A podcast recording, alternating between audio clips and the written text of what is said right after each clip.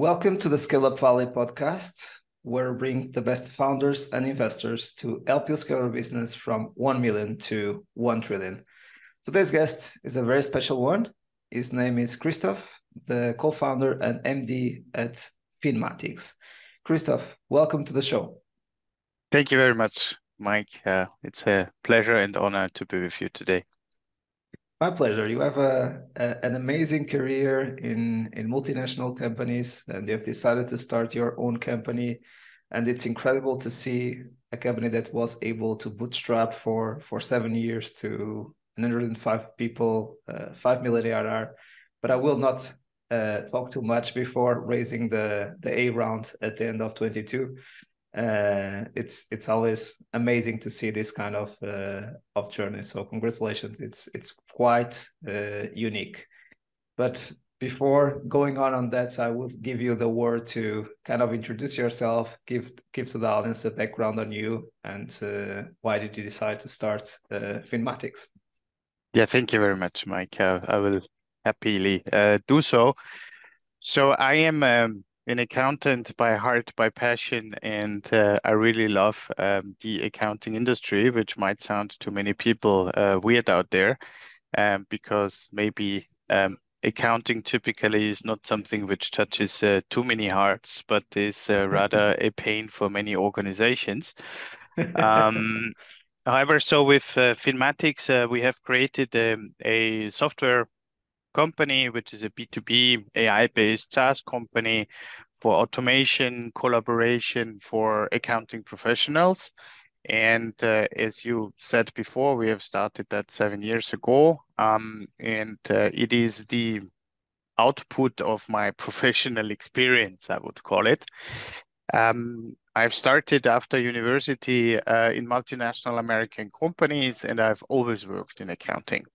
So I was reflecting for the podcast as well of why I think that I actually choose the accounting track. And I figured out that there was one exam which I failed at the university, which was the accounting exam. I forgot about that now for 30 years, but thinking Good about selective that... memory. Thinking so about that might be the reason. So you just erase the things that don't go well. You know that there are a lot of people that love to dwell about what doesn't go well in your life. So that's a great skill. Congratulations.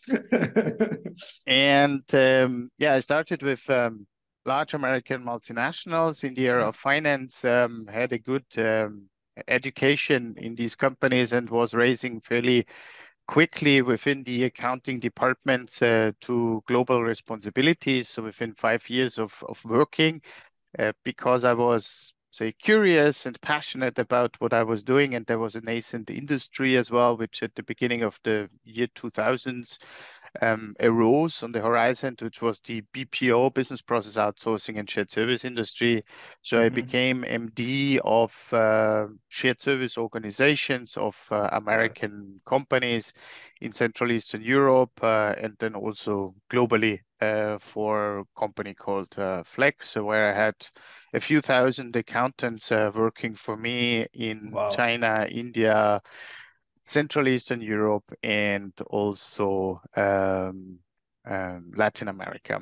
So after that, I said, okay, what do I want to do? Do I want to have 10,000 or 20,000 or 50,000 accountants working for me and running the back office organizations of such large organizations? And there was in the fortunate position that I got a call from a company called McKinsey, which might be known, which said, okay, what about consulting in that area where you have so much of operational expertise?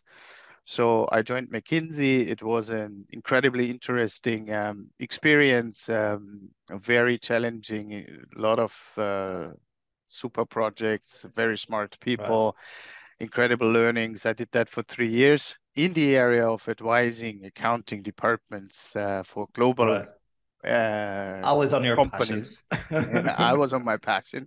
But here I also got the consulting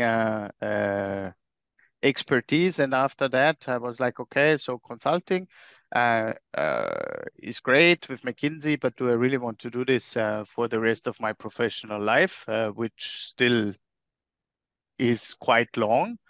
And I decided to open up my first company, which was a service provider, business process outsourcing in the area of accounting, obviously.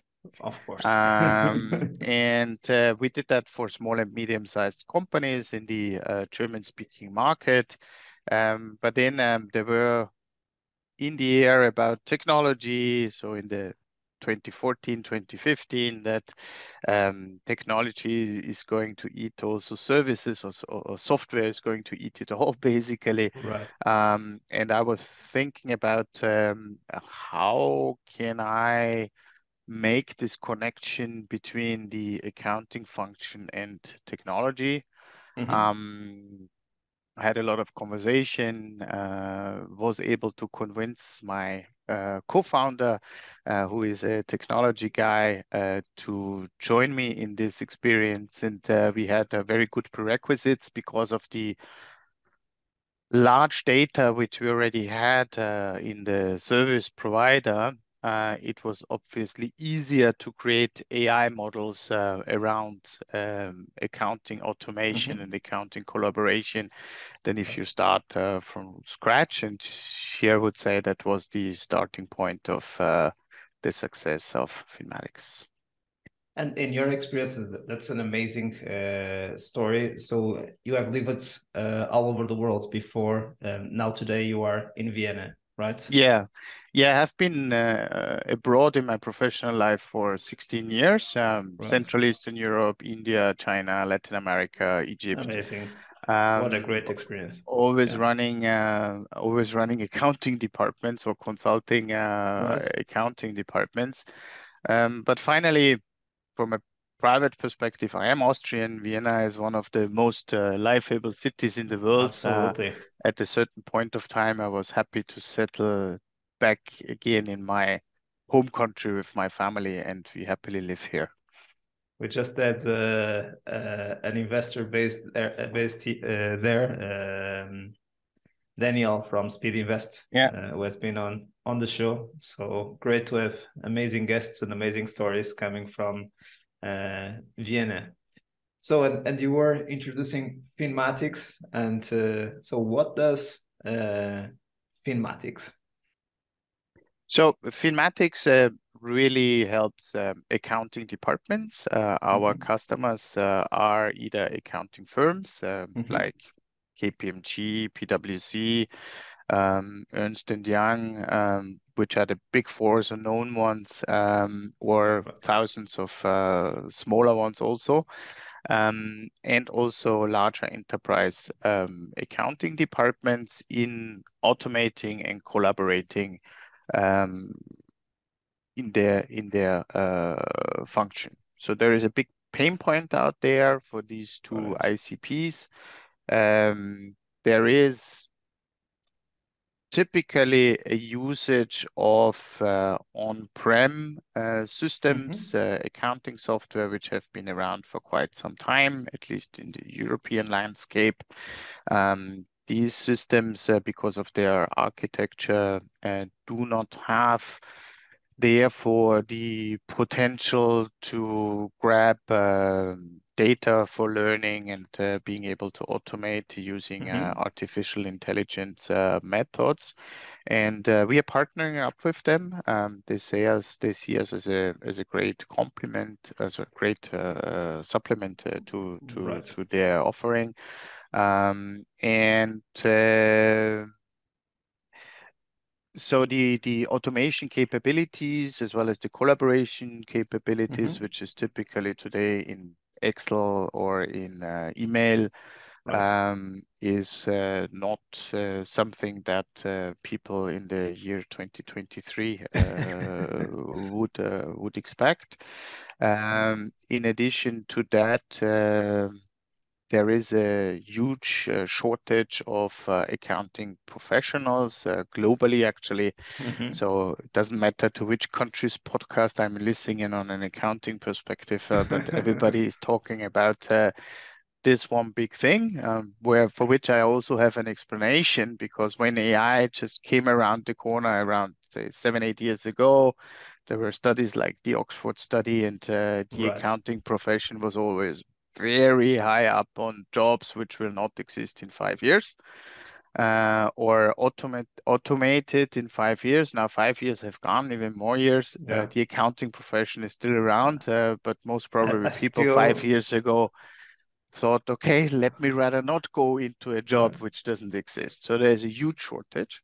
And the combination of these two pain points gives our tool a big advantage and a big opportunity in the market. And we do three things. We connect to our accounting software partners. It's a very tight integration where we receive data and can send data back as well. Then the second piece is automation of accounting transactions, where we do, say, capture or read the basic data, which we, however, consider more as a commodity.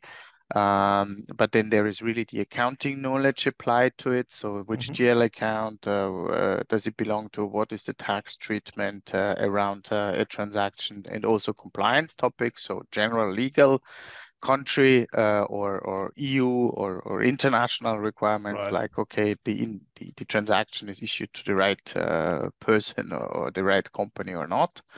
That is also part of our activity. And with that, we help the accountant to relieve a large chunk of their day-to-day activities by automating the transaction processing. And give them then an additional activity or additional tool, part of our product suite, which is the collaboration part, because 20-30% of the transactions need to be talked about. Like what I mentioned before, a transaction might have been issued to the wrong organization. Then the accountant needs to take action and write the supplier or another department within the organization or customer, whatsoever, and clarify that topic. So all in all, we give the accounting departments more air to breathe, where currently the air is very thin in all accounting organizations. And that's why we are also well received in these organizations. Absolutely. Super amazing, and I think that anyone that has a company or can relate to this activity understands the pain of accounting, and we respect our accountants. Sometimes they will be too strict about some of the expenses and so on, but we always respect their labor, and it's good to have a tool that can help make their lives a little bit easier while also making the accounts look good at the same time and be precise, right? Absolutely. So in terms of go-to-market, Christoph, you're talking about those two main ICPs, so clearly an enterprise go-to-market motion. Any other lessons learned? We know that having a great product is important, but having the right distribution is even more critical, right? So. Yeah. Any lessons learned on that chapter, and how have you been scaling the Finmatics go-to-market motion? Definitely. So the go-to-market was certainly something where we took a little bit of time to build it up to the extent of where we are today. I'm happy and proud that today it's working very, very well, which also the growth rates over the last couple of years have proven the results for that strategy. But we have a two-pillar strategy when it comes down to the go-to-market strategy. As I already said before, from a product perspective, we are still working together with accounting software providers, because they do still have many parts which we are not covering, which is also not the intent to replace those parts from our side. And we do partnerships with them. So we are currently, from a go-to-market strategy, only active in the German-speaking market. So actually in Germany and Austria, so not in Switzerland, right, because they also speak German. And we have partnership with the main software providers here. They're called datef in Germany and bmd and rzl in Austria. We have great relationships with them. It's either a marketplace type of partnership, or even tighter, where from a technological perspective, I already said, okay, there needs to be a huge integration or an intense integration anyway. But then from a sales perspective, they're supporting us also always in a great way. We are on their conferences. They're promoting us within their customer groups and stuff like that. So this is our first pillar, which is very important, partnerships with the accounting providers. We sell our product to accounting departments, to these two ICPs, the accounting firms and the enterprise finance departments. And the prerequisite always is that the technographics are right.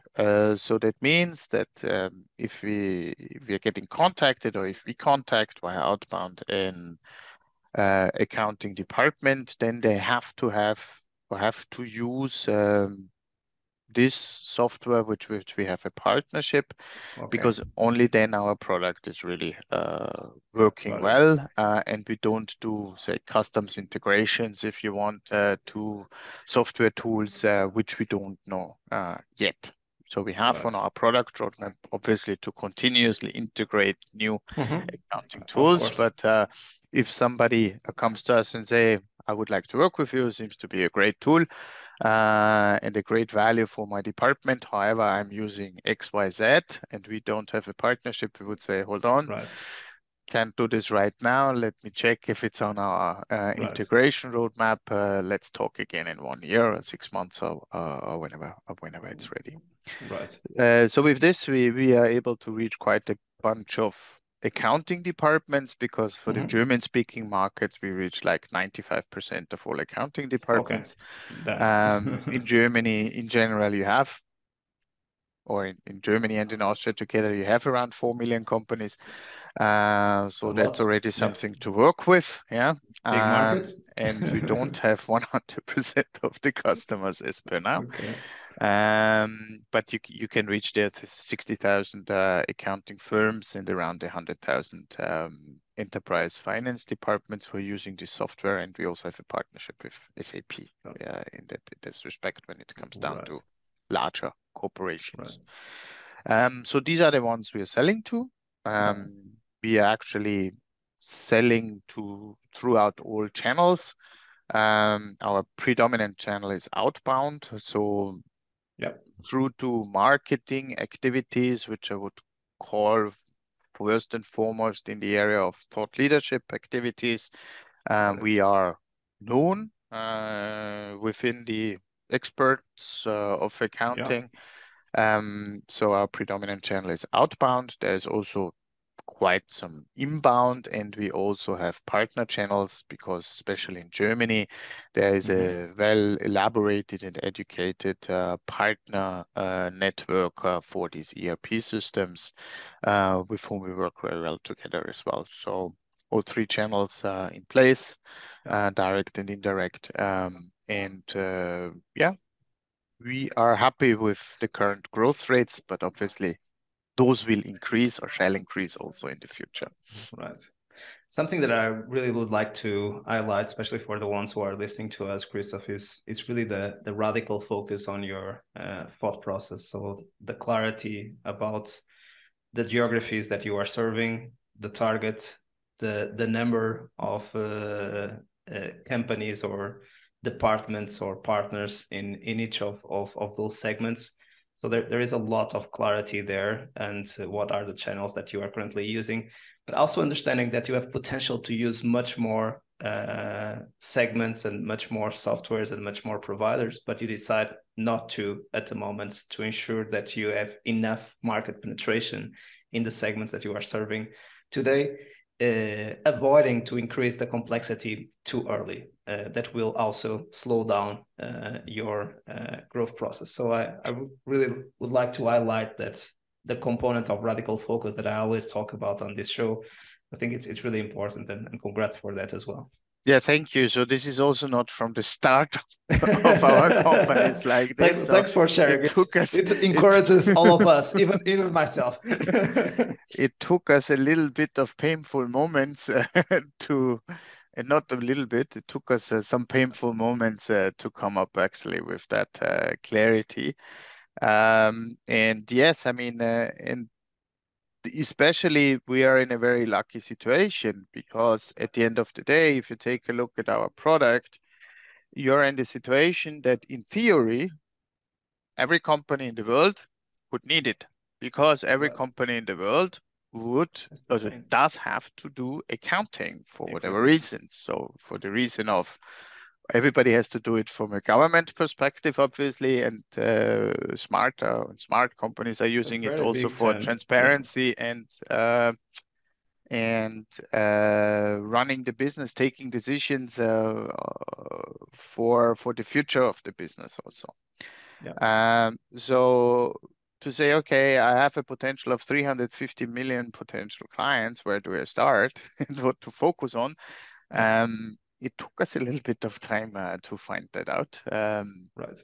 So, but now it helps us a lot to really focus our resources, which are always scarce, and it doesn't matter how much money you have at the end of the day. Resources are always scarce, to focus them on the items of where we believe is the right area for increasing the value of the organization. Yeah. There was one additional item as well, which helped us a lot to focus on an operational level, because the first one, which I explained, was rather strategic, which was the introduction of OKRs, which we introduced last year. Well, so we can focus everybody within our teams and our organizations to those items which are important for the organization, that we are all aligned on our goals of what we want to achieve in the quarter or in the year. And much more important also is to say, okay, we clearly define what we don't do. Right. And that very often is more important than to highlight at what you have to do, because yes, there were times when we tried to do 100 things at the same time and we were not succeeding in one of it. Yeah. And it also shows why you were able to get to grow so fast in the last years and get to 5 million ARR. Shows there is product market fit clearly on those two ICPs in those geographies. And of course, something that I've also learned is now when you start opening, or in the future, when you start opening new variables of those ICPs or adding new ICPs, you will not get back to the beginning, but we need to be very humble to understand that we will need to find, again, product market fit on those new segments that will be launching. But definitely, as you said, there is so much potential to grow yet in the current ICPs that we can start planting the seeds with calm, that when they are able to scale up, we are able also to press the pedal and move forward, right? Absolutely. Cool.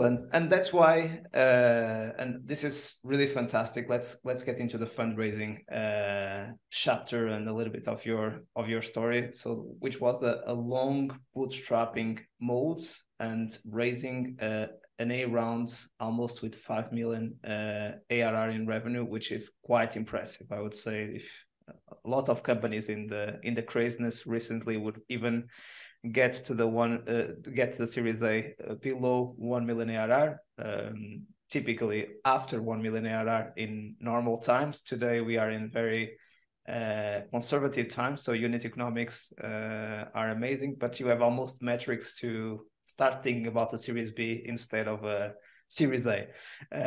So tell us a little bit more about your journey from that perspective. How did you fund Finmatics to keep evolving, and why did you decide to take venture capital recently?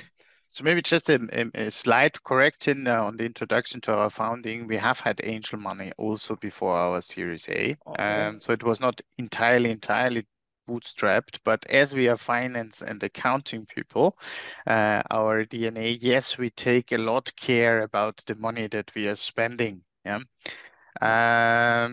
So you are capital efficient, but you still raised an angel round. We raised an angel round, right?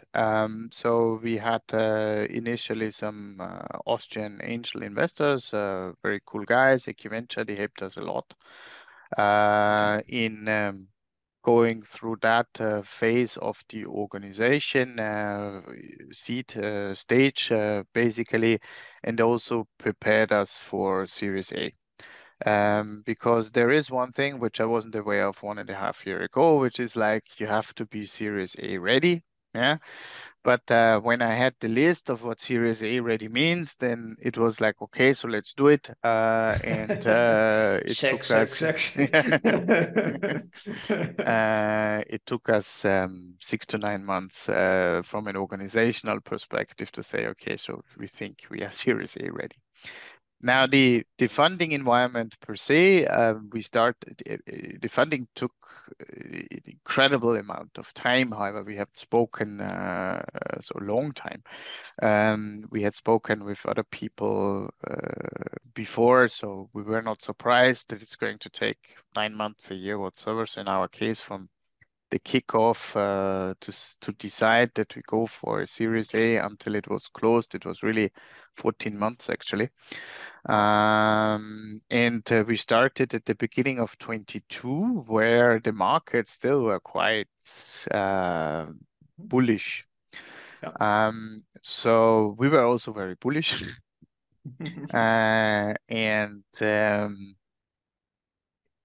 However, always also cautious, because as I said, I mean, we know our numbers, that's our bread and butter business anyway. Mm-hmm. We also know the downsides of an overvalued organization and the implications of that in future potential rounds. So because then you're not only battling with your internal growth, but you're also battling with an external environment where you have no influence on multiples. So we were not as bullish as maybe as some other companies out there, but still more bullish than what the market showed us in the second half of 22. So we talked with more than 100 VCs. We realized that funding rounds, which we heard were closed in 3 months, 4 months, 5 months in 21. Then really slowed down tremendously. So all the VCs seemed to get more risk averse, wanted to know much more about the company, went much deeper into the details of the organization than they might have done in 21.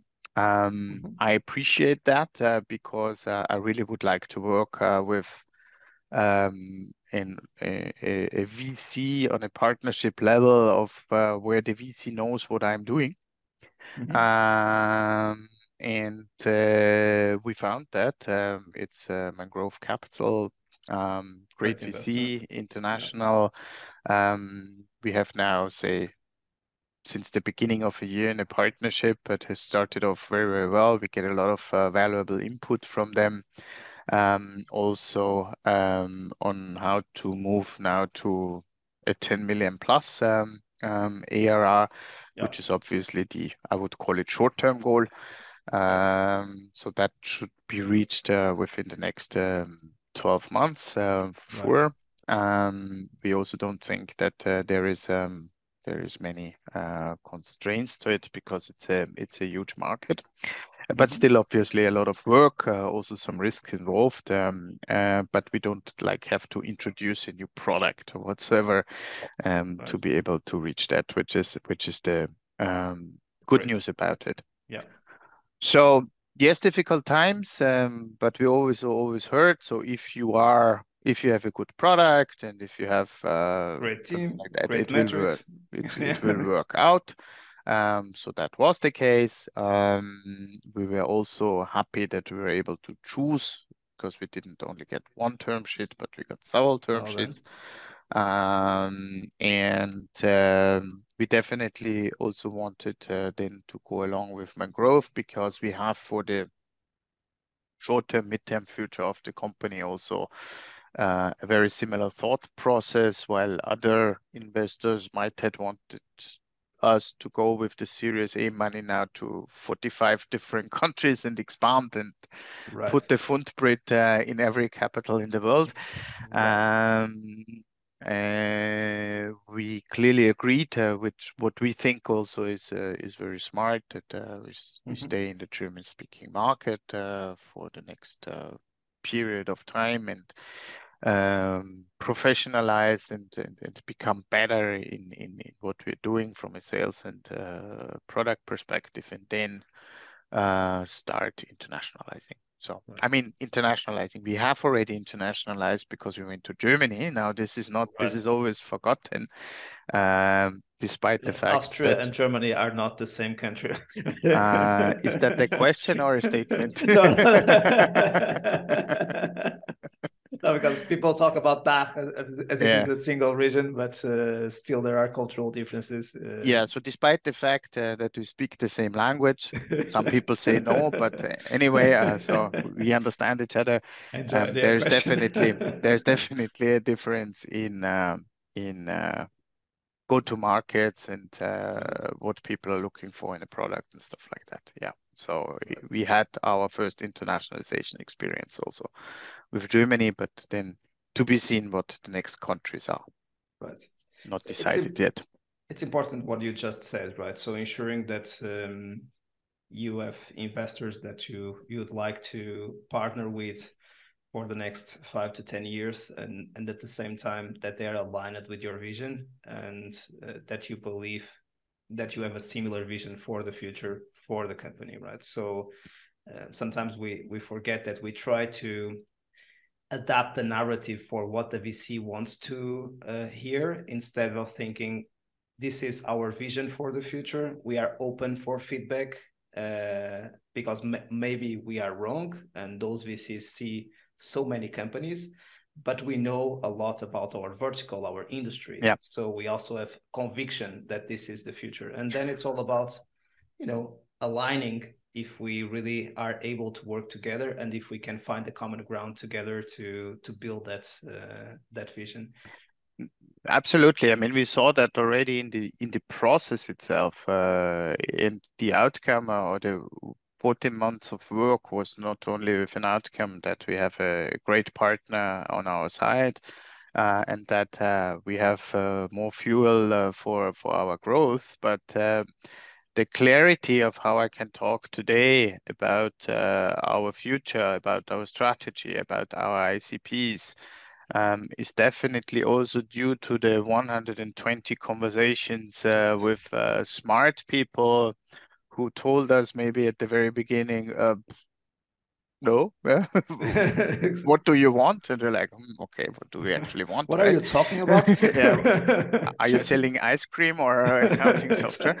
The clarity on how I can talk about our company today definitely comes out first and foremost of the process of the Series A, talking with so many smart people who have such a great knowledge about different companies, industries, who gave us always all along feedback and helped us to sharpen our value proposition, our company, and how we think about it. So it might not be that you took all the advice and say, yes, this is how we want to do it. Yeah.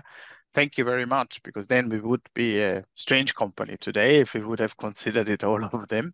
Right. But definitely, we thought about it. Quite difficult to do what you just said. Quite difficult, having so many contradictory advice, listening so many stuff, especially when you are getting a little bit thinking, is this the right path? Maybe I'm losing too much time. Why don't I focus more on the growth of the company instead of raising capital? So there are all of those questions that come to our minds during that process that is really difficult to filter out. Completely correct. But we always took the opportunity to reflect on feedback that we have received and what it means for us and how we can iterate and adapt it for our operational and strategic well-being. Yeah. So that was always important, and it is really, despite the fact that it costs a lot of time, I'm faster now, or we are faster now, right? So because we have done all the work. Yeah, and this is something important. You have a, as we shared in the beginning of the show, you have an amazing experience, leadership experience, multicultural experience. You understand the language of the investors, so you understand numbers. You know your numbers. So which helps to create trust with investors. So when they ask metric and you know the answer with precision, right? But at the same time, you didn't know too much about the venture capital world. Correct. You needed to start relationships from start. Right. So, and it takes a lot of time also to understand how their business model works and how to be able to talk not only on their language in terms of numbers that you definitely comment, but at a certain time, talking in their language in terms of how their business model works, right? So this was definitely, I mean, this is a very, very valuable input from your side here also, because this is something that we really had to learn.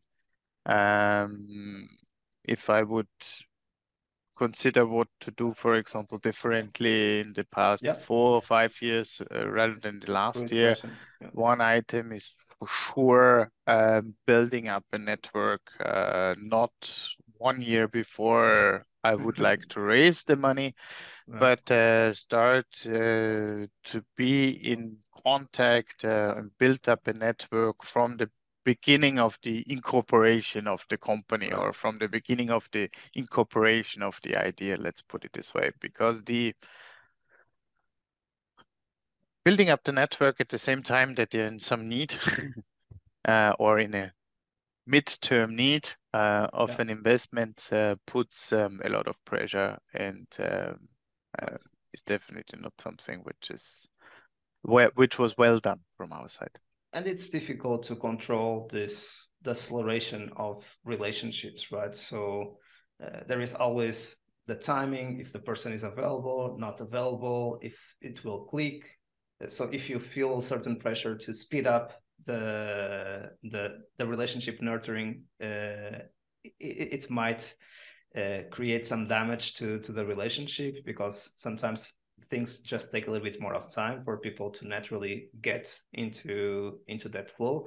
And when we try to force relationships, typically things don't work so well, right? But the same in enterprise sales. I would say that's also a great lesson learned. So if the client is not the timing for the client doesn't have the problem, let's find another client that has the right timing and understands the problem, and we can help them be successful in terms of instead of trying to force things to happen. But that's something difficult when we need to move up the MRR and the ARR and to be able to achieve our quotas, right? So...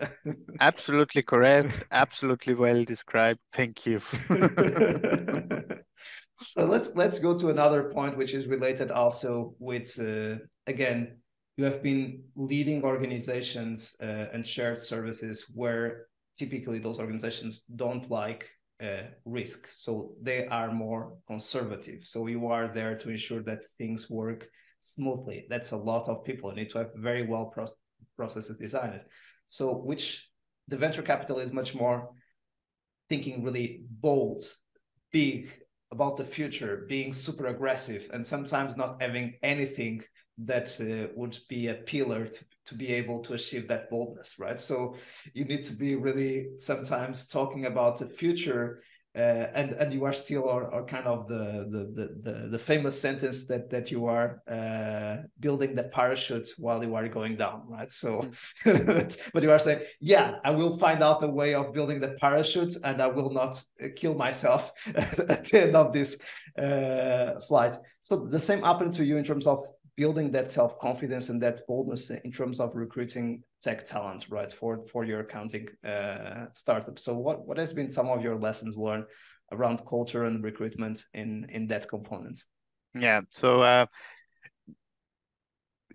you're right. I have been spending 15 years of my professional life in multinational companies. However, it also depends culturally when it comes down to risk profiles of where they are from. So I've been working for US companies. They are more risky, risk taker than German companies, for example. I would say there was a certain glimpse of courage and risk taking already in my professional life, because I always grabbed opportunities, and that's why I was able to rise also fairly quickly within the ranks of hierarchies in the multinationals. However, the startup world is completely different. Yes, I guess one big learning here is really to take more courage. Initially, I was very, if not to call it ashamed, to try to hire tech talent because I thought, why should they be interested in accounting? Yeah, if they can work for the Facebook likes of companies or Googles or whatsoever. And with the, say, course of time, I was then starting to get more self-confident and asking also, so why do you work for us if you can work maybe for cooler companies or companies who do cooler verticals like accounting? Yeah. But then figured out that, so yes, of course, it's about the content of what we're doing, but we are cracking a very important global problem at the end of the day for B2B. Right. Number one. Number two, working in such an environment of accounting where all the data is clearly structured.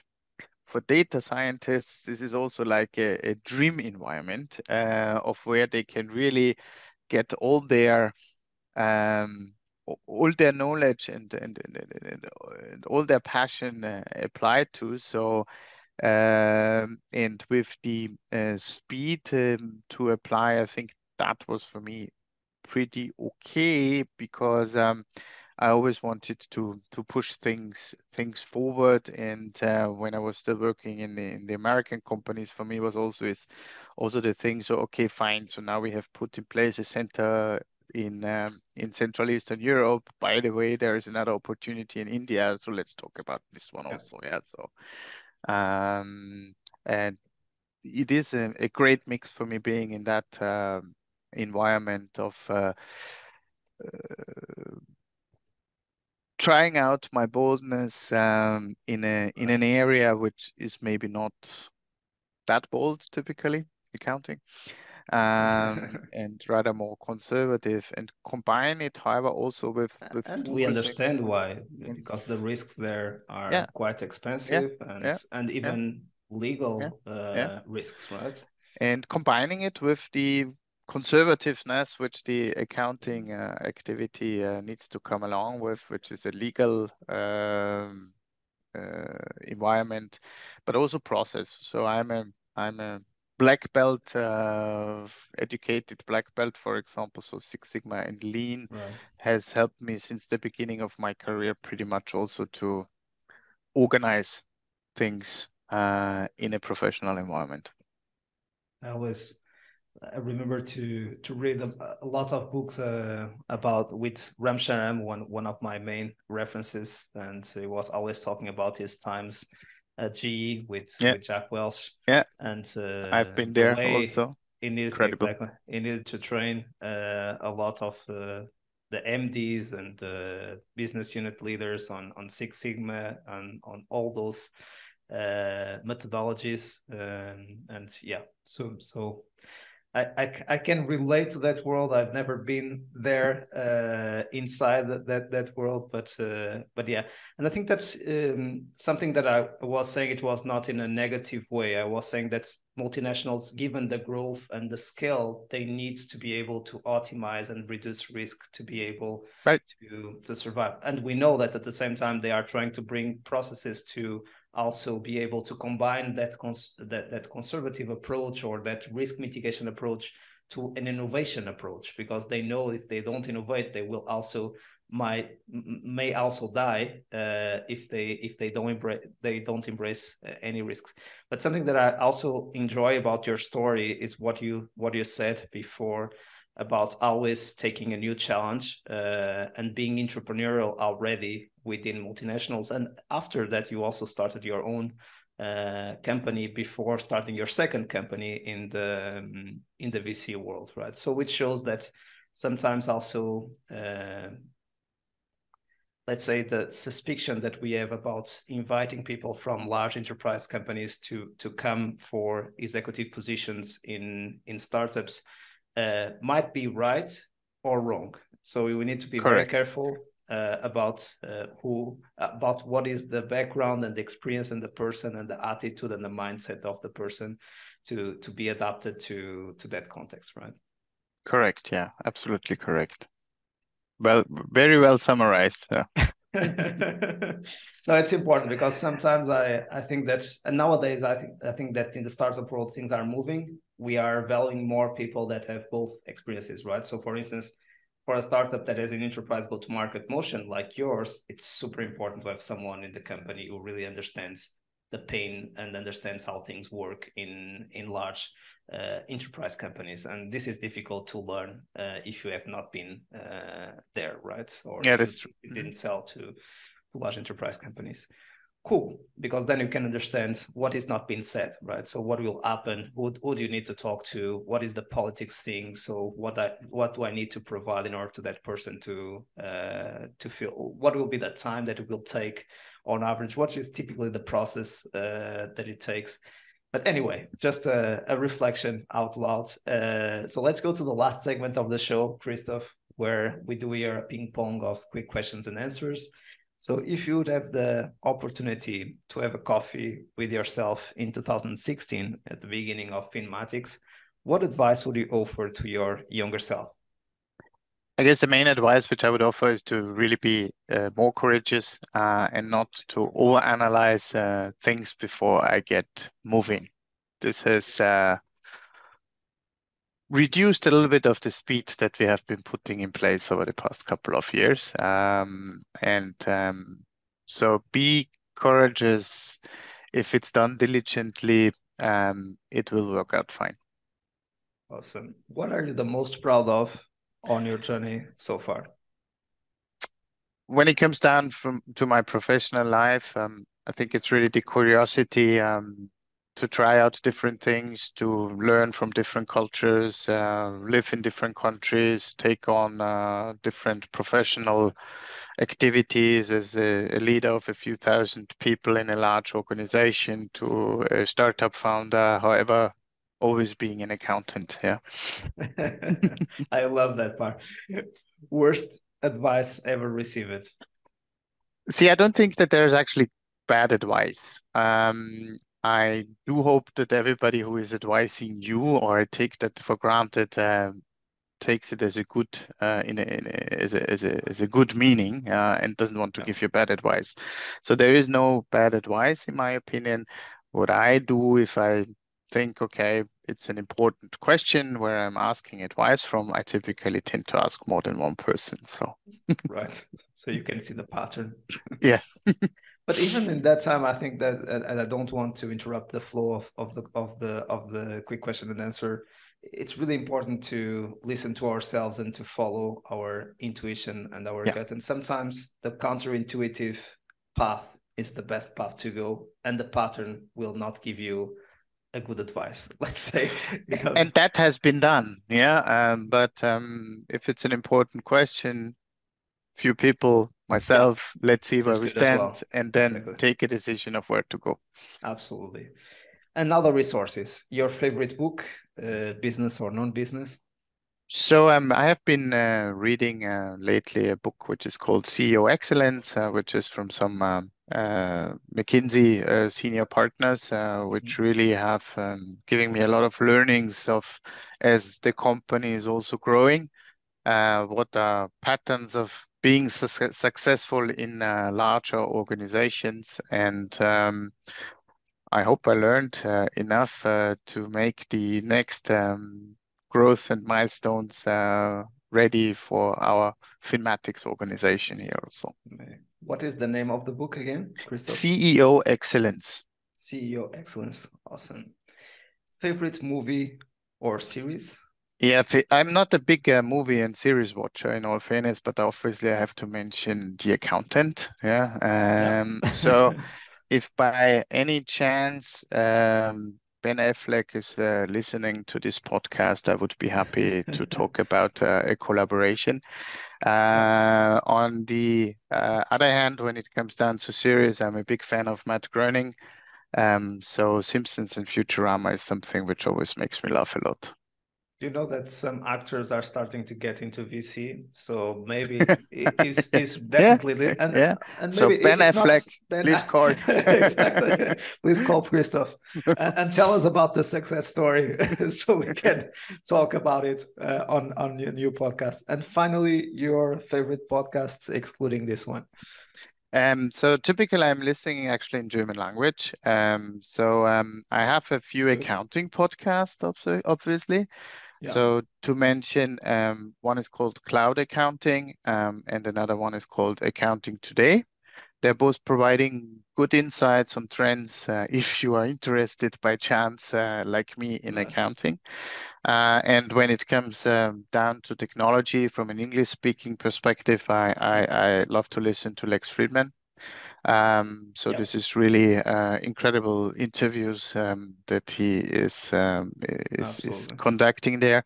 And recently I found out your podcast.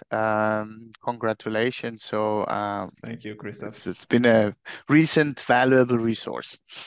Thank you. And I'm super happy to have you on the show as well, making it more available for everyone that are listening to us. Christoph, it has been a pleasure to have you on the show. Congrats for what you have done. And you are always invited to come back to share the next chapters of your story. All the best. Thank you very much, Mike. And to our community, thanks for being there. As you see, we keep bringing you the best of the best to make your life a little bit easier as you scale up your company. See you soon and keep scaling.